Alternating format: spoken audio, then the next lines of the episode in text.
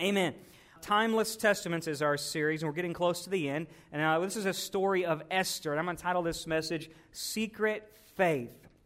Secret Faith. So turn with me to the book of Esther.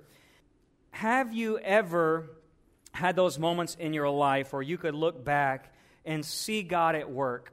Maybe there was coincidences that kind of just situations seemed to work out, and it wasn't anything uh, demonstrative, or uh, that it was just like oh my gosh, I really saw the hand of God in that. Or maybe it was like you missed that, that red light. If you hadn't have hit that red light, you would have had an accident later. How many people have seen things like that in your life before? That you just kind of look and you look back, or maybe it was a, a situation with your job or a move or whatever, and you kind of step back and you say, oh my gosh, I just see the hand of God. I didn't notice it in that moment, but later I see that how God was orchestrating things in my life. How many people have seen things like that in your life? Amen. Most of us in the room today.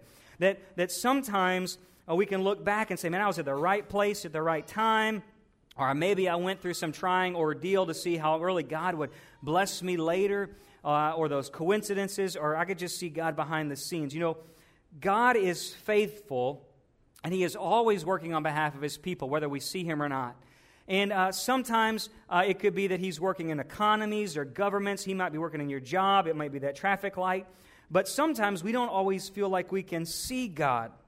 We don't feel like he's a parent, and we wonder, where is God? Is he working in my life right now? It's been a while since I've seen him, or since I've heard him, or I just I don't know what he's doing in this situation I'm going through. And we wonder, well, what is God's will for my life, or what is God's purpose for my life? I don't know how to navigate the circumstances that I'm in. And uh, Romans tells us that God works everything out for our good for those who love him and are called according to his purposes, Romans 8. And we're going to talk about that a little bit today. How do we walk in the purpose of God when we're navigating circumstances that feel like, okay, where is he? I don't see him, I don't know what's going through. Uh, his mind, and I, I know what's going through my mind, but how do I discover and follow his purpose? And Esther uh, is this book where God is hidden. In fact, God is never mentioned in this book at all. They never mention God but you can see God throughout the entire story. And that's kind of the idea that we're going to talk about this morning. He's never mentioned, but we can see him working through the lives of a person named Esther and her cousin Mordecai. And these guys are living in exile and they're struggling to follow God's law. Does, their life is definitely not perfect. Uh, but they, they're going to begin to do things in this story where they're going to see the hand of God's uh, hand of God at work even though the enemy is working against them. And I just want you to remember one thing today that when God seems hidden, let your faith stand.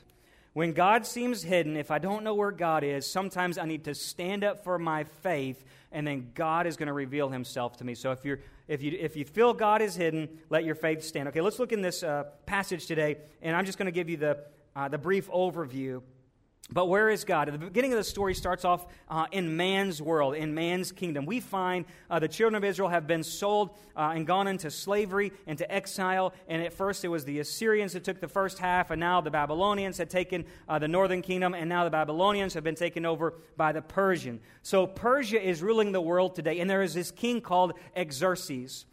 And Xerxes is ruling the world, and he has set up his kingdom to be the most awesome place on earth. He has got marble uh, palaces and statues. Man, their couches are made of gold. The things they drink out of are made of gold. And he has titled himself King of Kings uh, and King of the world. He set himself up as King of the world. And he does all that. he's even having a 180 days worth of banquets just priding himself in his military power and his conquest and his pleasures and all these things. And they're just drinking to excess. Uh, you can and in this palace you can drink as much as you want. And when you're full you can drink some more again. And so people are getting drunk. They're priding themselves in sexual immorality. They're worshiping false gods. And he's king of kings. So he thinks right? And israel is there in the midst they're trying to navigate how do I live in this context? And in this story, we see that this king, he is so double minded that one day his queen, Vashti, uh, he says there's, a, uh, there's a, a guy party on one side and a, and a girl party on the other, and they normally didn't mix. And he says, I want to parade my queen around so all these drunk men can see how beautiful she is. And she says, No, I'm not going to degrade myself and come into that and put myself in the middle of that. I'm the queen. He gets mad. He deposes her. Uh, some people think he kills her. And so now he's in this four years of mourning himself and he regrets it and all this stuff goes on. And so his his people say, hey, let's throw a big beauty pageant and for uh, we're going to get hundreds of these uh, beautiful young virgins and we're going to parade them in front of you and you're going to have them all as your wives and so they go they collect hundreds of young women uh, from all across the, the nation and they would put them through a years long beauty uh, spa day. Ladies, doesn't that sound good? A year long spa day. The best oils and makeups and perfumes, and for a year they put them on a special diet, and they would parade them around the king, and they'd have one night with the king, and then they'd become his concubines, his, his harem of wives, right? And one such girl that got chosen for this was Esther. Her real name is Hadassah, which means myrtle tree, but Esther means star and it means beautiful one. And that's what they called her in Persia. And her cousin Mordecai uh, adopted her because her mom and dad had died. And so he adopts her, and Mordecai works for the palace, and so he has a little bit of insight, and so he allows her to go because you don't really have a choice anyway. And so she goes, and she becomes a part of this beauty pageant. And for a year, she's preparing, and Mordecai's keeping tabs on her. And she is told by him, Don't tell anybody you're a Jew. And we don't know why, but just for some reason, he felt led to tell her that. So she keeps her Judaism or her faith a secret comes to her time to go before the king, and he sees her as the most beautiful one, and she's uh, going to be with him for that night and become his wife. And, and her humility, and man, she is really, really pretty. But in her humility, people began to find favor with her, even the king's top officials and she follows her recommendation while other people are being all gaudied up with perfume and clothes and jewelry. She just goes as she is. She puts on very humble stuff. She goes before the king. She's gentle, she's humble, she's peaceable, she's beautiful, and he finds favor with her. And so he, uh, all these other ladies, they would come through and become his wife, and he may never ever see them again. And they become widows for the rest of their lives, just in his court, never to be seen unless he called them. But Esther, he found favor with and he made her his top wife, and she became the queen of Persia. And all of this would come about. And in that moment, in that time, God would grant, you would just see God's hand in all of this because Mordecai, as he sat at the king's gate, would hear of a plot against the king. And so he told Esther, and Esther tells the king, and God begins to work out some things in the situation. And they grant favor to Mordecai and to Esther. So here's this how does this young girl as a Hebrew, as a Jew, now marrying a pagan who is full of debauchery, and he just killed his other wife. You know, I mean, he just threw her out for no reason. That's got to be a trying time. One, I don't want to marry this guy, but she does anyway. And how do I keep my faith? I'm, my faith is a secret. My, my, my Judaism is a secret, but I'm eating pagan food and I'm going to all these pagan parties and, and I'm navigating this world. Where's God at? You know, I think in the same way that the church is the same way here today in America. Uh, man has set himself up as king of the world.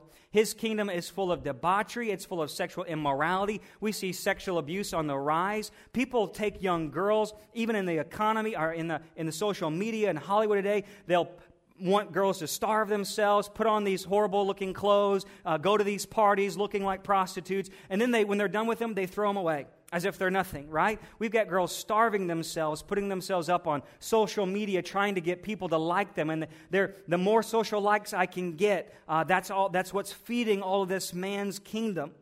And man, all the while, is, is pleasure centered and self centered and double minded. The kingdom of man is unstable in all of his ways. And meanwhile, we can go through these nav- I feel like, you know, I got two young daughters. I feel like we're going to be sheep amidst the wolves, right? That's what Jesus said. We're like sheep amidst the wolves. How do I navigate and how do I have my children navigate this perverse, sexually immoral culture uh, and go through this with faith, right? And so I can wonder, like, God, where are you? Are you guarding my children? Are you guarding my life? Uh, are you with us? And Romans 8:14 says that if if we have the Holy Spirit in us, we can be sure that we are God's children. Because I want us to have this confident assurance that no matter what we go through, and young people, listen to me, that no matter what perverse generation we find ourselves in, no matter what situation that is, seems like God is absent, the Bible says if you have God's Spirit living in you, that you are a son and daughter of the Most High God. Doesn't matter where you are. And so uh, it says he's with us. And so the Bible says, how do you do that? Well, we put to things by the Spirit. We put to death the flesh. We, even if we're navigating a very fleshly culture, it means that we can be, Romans 12 says, that conformed not to the world, but renewed in the spirit of our minds. And that through that, you'll know what God's will is for you. That is, I know I'm a child of God and the Spirit helps me put to death the fleshly things, the Spirit begins to renew my mind. It says, when it does that, you'll know what God's plan is. So Esther has got to begin to figure out God, what is your plan for my life? How do I navigate a very immoral job uh, that I'm on? Students, how do I navigate a culture of bullying and sexual immorality and sexual uh, uh, you know, just, uh, just profane language and, and all these things? How do I navigate a culture that is filled with violence and the media is just tearing this country apart? How do I navigate this? Know that you are a child of God. Put to death the fleshly things. Renew the spirit in your mind, and you'll know every step of the way what God wants you to do. All right? So where's God? And then, then here's, here's the other part. You and I have an enemy. And this enemy wants to plunder you. And so they go on, and, and this guy named Haman, he rises to power. And Haman is a, is a uh, Amalekite. And Amalekites is a long standing enemy of the Jews, all right? This goes back to Saul's day when Saul didn't kill them all. The Bible says that Saul was supposed to kill them all, but he didn't, and they became enemies, and they'd go on and go on. So there's a whole message right there. Church, uh, parents, moms, dad, whatever you don't deal with today in your household, your children will be dealing with it tomorrow. You put, don't put that anger aside. You don't put that unforgiveness aside. It's going to go. You don't put that alco- alcoholism aside, that immorality aside. It's going to your children. And that's what happened to Haman. Haman is now another enemy. Here they are. They're in a foreign land, and the enemies of yesterday are still fighting them today, not even where they were. They're not even Israel, but their enemy still seems to find them. You have an enemy that no matter where you go, no matter what relationship you're in, no matter what town you move to, he's still going to find you. He wants to take you down and take you out. And so Mordecai is there. He's a Jew. And as Mordecai is serving the king, everybody is supposed to bow down to Haman. Haman gets promoted, and everybody's supposed to bow down to him. But Mordecai, because he knows that I'm only going to honor God, and this guy is an enemy of God, I will not bow down. And man, it makes Haman furious. Furious. And for this reason, he knows that it's because he's a Jew and he will not bow down. I'm going to try to kill every Jew in Persia. Every person like him, I'm going to kill. And so uh, they find this out. They find that this plot, and he begins to cast lots. Haman casts these things called pur. It's like a dice. Uh, it's not a cat, right? It's a pur. It's, it's, a, it's a lot. He begins to cast lots, and they find uh, through his sorcery and magicians, they say, well, the most favorable day to kill these Jews uh, through this sorcery is going to be 11 months from now. So he goes to the king. He says, King, I'm your top dude. Uh, I got a, a proposition for you. I'm going to make you very, very rich.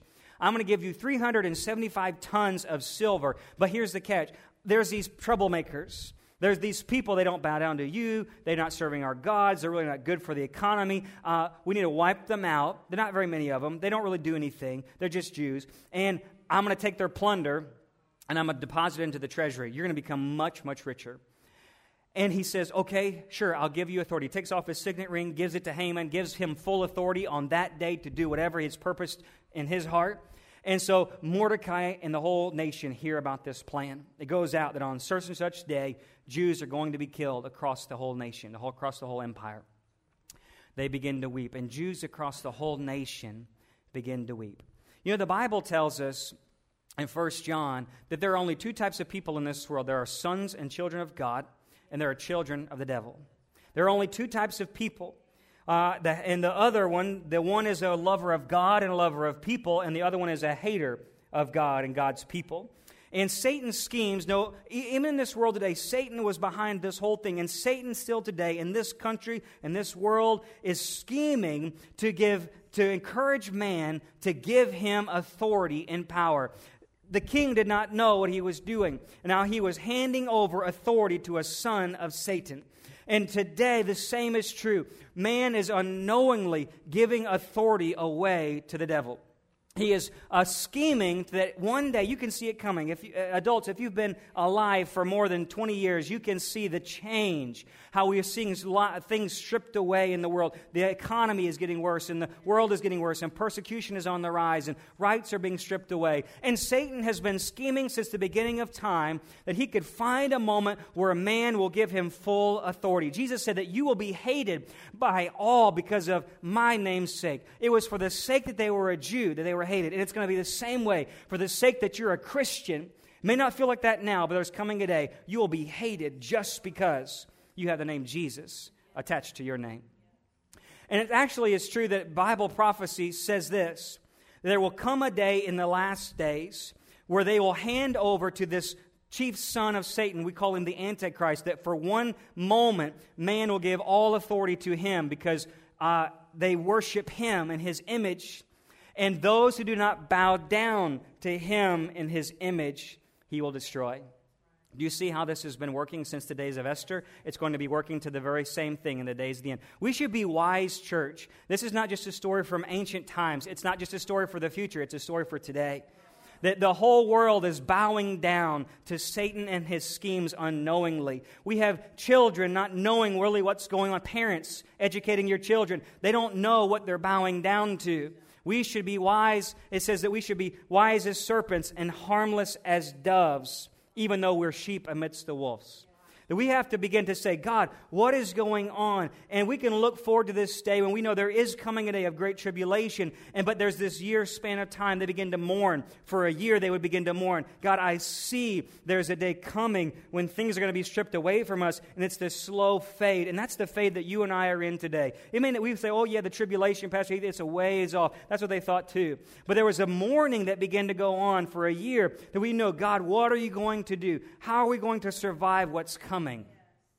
Because there's an enemy who is plotting to plunder you. You say, oh, Pastor Heath, you're just being prophetic. You're just being, oh, that's just the old school bad news. That's just what I've heard. No, no, no. This is truth. We should be aware of what's going on around us. So, this enemy, they say, where's God? The enemy's plotting to plunder. But when God seems hidden, let your faith stand. When God seems hidden, let your faith stand. So he's looking for bold believers. And so what happens is Mordecai finally gets a word to Esther. He's in mourning. He's in sackcloth and ashes, and he can't go into the palace because only women could go into this part. And he's like, I'm mourning. And so finally they get word to her, and she says, What's going on? And he tells her through her servant, This is the plan. There's coming a great day of tribulation, and what are we going to do? Look with me in Esther chapter 4, verse 13. She says, But you know I can't approach the king because if anybody goes into his courts without being invited, it is a death sentence unless he, in grace and in hopefully he put his scepter out to you. That's the only way you can go in. I haven't been in with him for 30 days. He's not even called my name. How am I going to go in there? And here's Mordecai's reply. Mordecai told them to reply to Esther Do not imagine that you in the king's palace can escape any more than all of the Jews. For if you remain silent at this time, relief and deliverance, it will arise for the Jews from another place, and you and your father's house will perish. And who knows whether you have not attained royalty for such a time as this. Such a time as this, that's kind of the theme of that chapter. He tells her, he says, Esther, you cannot continue now to keep your faith a secret. I told you before, keep your faith a secret. But no longer, the time is ended because the enemy is plotting to plunder. No longer can you keep your faith a secret. Look, this whole thing is not just a coincidence that God has got you to where you are today, to your job, to your place of employment, to your school, to your family. It's not just a coincidence where you are, and you can no longer let your faith be a secret. But I need you to understand God has a purpose in this day and time for you. And he says, and if you won't help, God will still save his people, but you and your father's family, you'll probably perish. Don't think you can hide from what's coming. Church in America, don't think you can hide from the coming persecution that's going on around the world. Satan doesn't give America a pass because we've got money because we got comfortable choose, uh, pews and chairs. He doesn't just give us a pass because we got media and projection and lighting and, and we don't have all the things. He's not giving America a pass. He's saying, don't think you can escape what's coming in your comfort in your palace with your big walls. What's coming is there is a, a, day of tribulation, and now is the time where your faith can no longer be a secret, and you need to be living out God's purpose for your life. I think the same is true that Jesus is warning the American church of a coming day. And we think, oh, God, but it's, it's over there in Africa, it's over there in India, it's not happening in America. And that's the same thing Mordecai would say. Don't think you can escape it. Don't think you can escape it. He says, but here's the deal God has put you in place where you are right now for such a time as this. God is looking for people. I don't care if you're a mechanic, electrician, a nurse, a teacher, or a student, you and I have a position of influence that God wants us to use today, right now. It doesn't matter who you are or where you are, you have a position of influence. And it says this that, yeah, God is going to save his people. You say, well, Pastor Heath, I know there's missionaries and there's you and evangelists, there's people. They do all that stuff. That's true. God does not need you to save his people. He can get the rocks to do it. He can have the mountains. And if you look in, in the Bible, he's had bears eat people. He has had donkeys talk. He's had waves part and crush armies. He does not need you. But don't think you can escape and you'll be a part of his glorious plan. Don't think that he's just going to say, oh, okay, well, I'll give that person a pass. He says, she says to Esther, he says, but if you don't do this, you and your father's house will perish. What does that say about a church that fails to live up to its purposes in God? A church that doesn't care about the lost and dying and going to hell. That Satan has thousands and thousands, even in this parish alone, who are going to be destroyed on that last day unless this church, unless his church stands up and lives out the purpose that he has for us. And don't think we can just sit by and watch it all happen and think we're going to be okay on Judgment Day. He's saying, I've put you as teachers, as mechanics, as students. I've put you in the oil field. I've done things in your life. I've gotten you to this point. You've had a testimony. I've brought you out of drugs and alcohol and addiction. I brought you through divorce and marriages. I've done all these things because I've given you a position, a platform for such a time as this. And like Esther, it may come at great personal risk. Look what happens in verse 16. She says, Okay, take the challenge. Go assemble all the Jews in the town and she says, I want you to call a fast. I want you to fast. I'm going to have me and my girls, we're going to fast for three days. Don't eat or drink anything. And she says, And I'm going to go to the king, which is not according to the law. Look at that. She's disobeying the law. And I love what she says. She says, And if I perish, I perish. If I die, I die. Church, if you want to be a part of the salvation of God's people, you're going to have to die. Jesus says that you have to take up your cross and follow him. Unless a man deny himself and take up his cross, he is not worthy of me. Unless you are willing to die to yourself, to your ambitions, to your family, to your hobbies, unless you're willing to die to your reputation, and we may have to break a few little cultural uh, norms. We may have to get a little crazy. We may have to fudge a little bit. And I think God is saying, how many people are willing to take a risk? anymore? How many people are willing to push the envelope anymore in America to say, guys, I don't, I don't think this is, I, most people don't stand up in the lunchroom and talk about Jesus. Most people don't just uh, pray before our work gets going today. Most people don't, don't put Jesus out there like that. Don't be too crazy. Don't make any waves, Pastor Heath. This isn't what we should do. And, and really, the government says, I can't do that. She says, if I die, I die. If people hate me, they hate me. If I get fired, I get fired. If I get ridiculed, then I get ridiculed. But I have been called to stand up for Jesus for a time such as this. Because his kingdom is the only kingdom that matters. And there is no king but our king. I don't care what man, man's kingdom is flawed. I don't care what the government thinks. I don't care what my boss thinks. I don't care what people think. I care what God thinks. And we've got to get above ourselves, church. Because your faith might just inspire somebody else. Think about it. Mordecai stood up for his faith against Haman. And now he's inspired Esther to stand up against her faith, uh, stand up for her faith against the king. Your faith might inspire somebody else to stand up. When God seems hidden, let your faith stand. I'm praying for students who'll stand up for modesty and for purity. I'm praying for students who'll tell their football coach, I want to be at youth on Wednesday night. I don't care if practice goes long. I'm standing up for Jesus. I'm praying for students who on ball practice will say, Hey, coach, I'm not playing on Sundays because I'm standing up for Jesus. I'm praying for people in their workplaces to say, I'm standing up for Jesus. People in their neighborhood to say, I'm standing up for Jesus. I'm going to put out drugs in our neighborhood. I'm going to volunteer in homeless shelters. I'm going to uh, teach my kids the ways of righteousness because I'm standing up for something when everyone else is bowing down. Church, I think today is time to push the envelope. People who are ministering to at risk kids and ministering to the poor, they're keeping drugs out of their community, they're volunteering in their churches. It's going to be a sacrifice, but God, help us to take some risks. I may like, look like a fool. I may get a bad reputation. I may get fired. But God, help me to stand up for my faith. Esther was just an orphan. Just an orphan. But God made her the queen of Persia. He didn't leave her alone, and He will not leave you alone. You say, well, God, how am I going to do this? How am I going to do this? Romans 8 26 says, The Spirit will help you in your weakness. When you don't know how to pray as you should, the Spirit will intercede for you with groanings too deep for words. He'll search the hearts and minds of God. He knows, he knows those things, and because He intercedes for you according to the will of God. God is not going to leave you to do this alone. He's going to be with you every step of the way. I don't think Esther quite knew what God was doing. But when we do our part, God is sure to do his part. I think sometimes in our life we feel dead and dry and like religion is just kind of going through the motions. It's because we haven't pushed the envelope in a while. God's hidden. That's because you're not standing up for your faith.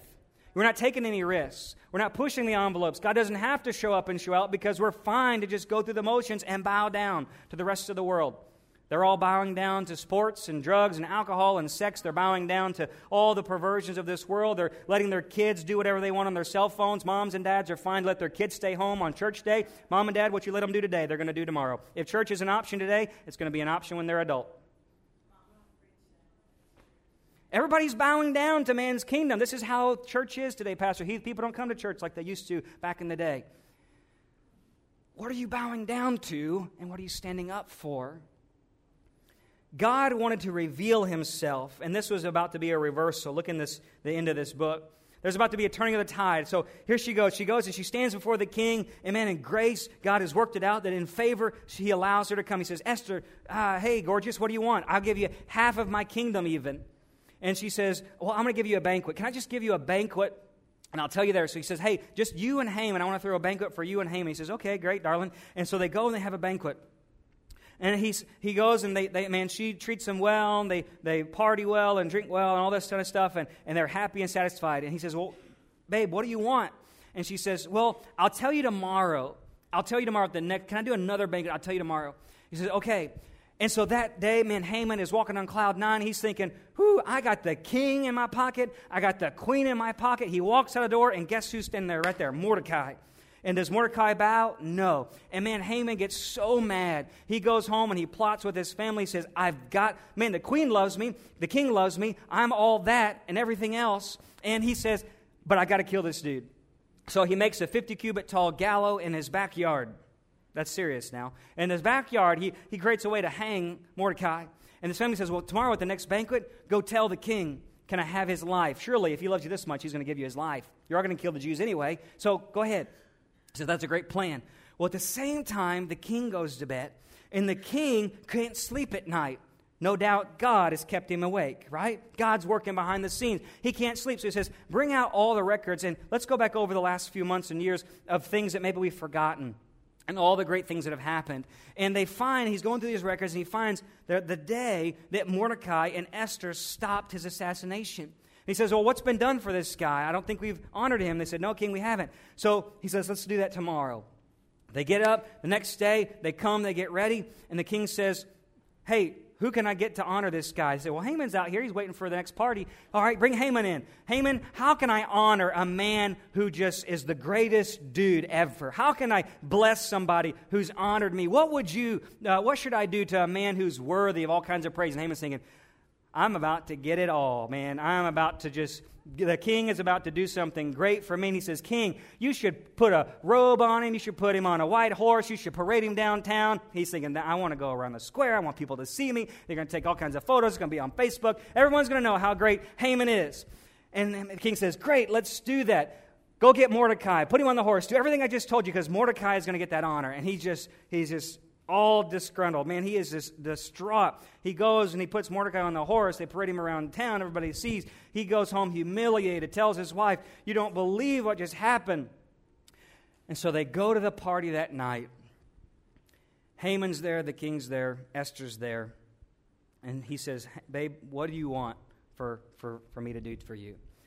She says, I want you to save my life and my people. He says, What are you talking about? Who wants to kill you? She says, That wicked man right there.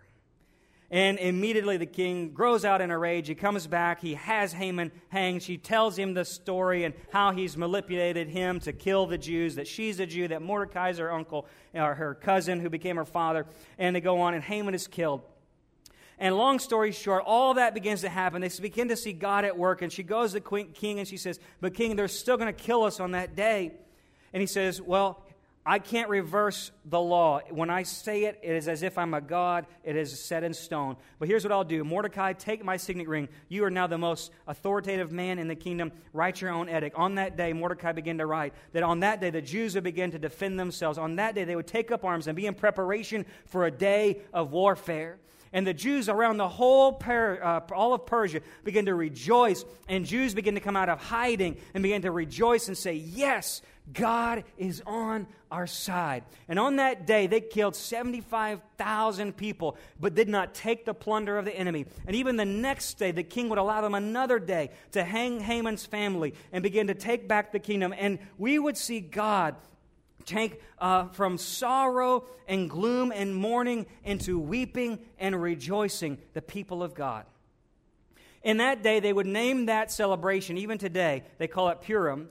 And it means that the lots that were cast, the pur, the lots that were cast against them, God turned into a feast. That the things the enemy meant for evil, God turned around and meant for good. Are you hearing me this morning? That it doesn't matter what comes our way, every scheme of the enemy is going to be exposed. And the Bible says that God will make Christ's enemies a foothold, a footstool under his feet. And Timothy says that if you would reign with him, if your faith would stand till the end, you and I are going to reign with Jesus Christ. We're going to be rewarded and that no matter what we see, God is always fighting our battles. The Bible says it this way in Ephesians 1 9 that there was this hidden thing. You know, God feels like He's hidden sometimes, but, church, there's no longer anything hidden. It says this that God has revealed to us His mysterious plan regarding Christ. I think it's on the screen. A plan to fulfill His own good pleasure. And this is the plan at the right time they were looking for the right time. He will bring everything together under what? The authority of Christ. Everything heaven and on earth. Furthermore, because you are united with Christ, you will receive an inheritance from God. For he chose you, he purposed in you in advance, and he makes everything work out according to his plan. God has grafted you, has purposed you, has a plan for you that you would rule and reign with Him. But, church, if God is hidden, we've got to let our faith stand. The most awesome verse I like out of this whole thing is this is Esther 8:17. And it says that many declared themselves Jews. You see when they heard that God had worked all this out and when Mordecai had stood, and then he challenged Esther to stand. And when they saw that God was working, it said many Jews came out of hiding. Many people who had secret faith began to stand up and rejoice. That even though there may come a day of tribulation, there's coming a day of great victory. There's coming a day of great triumph. And no matter what the enemy is coming against us, if I don't know where God is in this, in this world that I'm living in, and this economy and this uh, immorality that's surrounding us, and how am I going to raise my kids, and, and how does my kids stay strong, and the enemy is trying to plunder us and come against us, and we could mourn because there's a day coming, but those Jews began to rejoice. You know what I see in my mind? I see a church that knows it's getting bad bad, but begins to rejoice anyway because we know God's got it. That's called the last days revival. Doesn't mean that everything's working out good. It means that despite the bad, we're rejoicing because the king has already put us on the horse. He's already wrapped us in favor. He's already parading us and saying, That's my boy. That's my girl. I'm with them to the very end. And our faith, as you begin to stand up in your schools, in your job, in your homes, in your neighborhood, and stand for God, take a, take a risk, push the envelope a little bit God is going to begin moving in other people's lives, and other Christians will begin to stand up with you and say, Hey, we're going to win. It doesn't matter. If I die, I die. God be the glory. Amen. Would you bow your heads this morning? Worship team, would you come? You are called for such a time as this, church. Student, young person, Will you stand up against what culture says is okay? Will you stand up to say, I'm going to serve God? He is most important. He is priority in my life. Mom or dad, will you lead your family? Unlike the rest of the families are being led and say, God is first in my family. That we are going to serve the Lord. It's not going to be a hidden thing any longer. It's going to be something out there on the front line. Are we going to push the envelope in our community and say, God, it doesn't matter. We're going to stand up for you. Maybe today your faith, you're questioning where God is in your life. Maybe today you've just been going through a religious routine. God is hidden. You haven't felt God move. You haven't sensed God. You know what you need to do? You need to take a stand. You need to take a stand. You feel lonely today you can know from this story that God is always working. You could be in a foreign land, you could be living in exile, you could be surrounded by all kinds of evil and immorality, but God is always working for his children. He's not hidden, he's working it out. Maybe you're going through something today that you don't know. How am I going to go through this? God's working it out. Take a stand of faith. Shout up for Jesus. Tell somebody how good your God is. Don't be shy. Don't be scared. Don't be bashful. The Holy Spirit will teach you what to say in that hour when you don't know what to say. God is not going to leave you as orphans. He didn't leave Esther as an orphan, He had a plan for her life. You are not alone. But we got to stand up. Father God, touch this moment. Most important part of the day is right now, God. Father, I thank you for your word. Thank you for your spirit. Holy Spirit, I ask you to touch every heart and every life from front to back, that we respond, Lord, with a heart. We respond by the Spirit. Lord, that we're not thinking about what's happening later on today, but right now, God, you, Lord, begin to move, I ask. Begin to move right now, Lord. Lord, convict what needs to be convicted, prune what needs to be pruned. God, if we need to forgive, if we need to let go, if we need to challenge, Lord, if there's things in our life that don't satisfy you, don't please you, search us and know us, reveal any wicked way in us, oh God, that we might proclaim the excellencies of Him who has called us out of darkness and into His marvelous light. No more secret faith. God, that we would stand up for Jesus. Father, I pray that this week you tell each person here what to do. God, maybe it's a teacher who needs to read their Bible at school. God, maybe it's a person who needs to pray, Lord, over their lunchroom. Lord, maybe it's someone who's a volunteer, Lord, to be a part of the church and they're not serving in any area. And Lord, you're calling us all to be servants. You're calling us all to use our gifts, but we're not serving. We've been sitting on the back row. We've just been a, a, a spectator in the church. God, you're challenging us. Maybe it's to volunteer an after school program, or God, maybe it's to start something that's not even been started. God, that we would begin to be mobilized into action and say, Yes, God, I have been called for such a time as this. Maybe you're here and you don't know your purpose. You don't know what God's calling you to do. If you're a child of God, renew your mind. His Spirit will tell you. Where are you at today? How will you apply this? It's not just about an altar call we're about to have. How are you going to apply this message? I believe God wants to do something so great in our parish church that we can't even begin to understand what it's going to be. But we have got to be a church that says, God, if I die, I die. That's how good He is.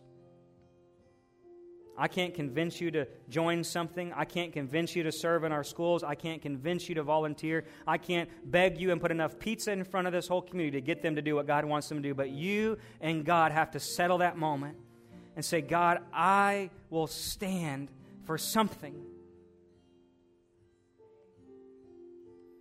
Holy Spirit, help us to know we were called for such a time as this. We are the last days church. You said you'd pour out your spirit in the last days. God, we're asking for that today in Jesus' name.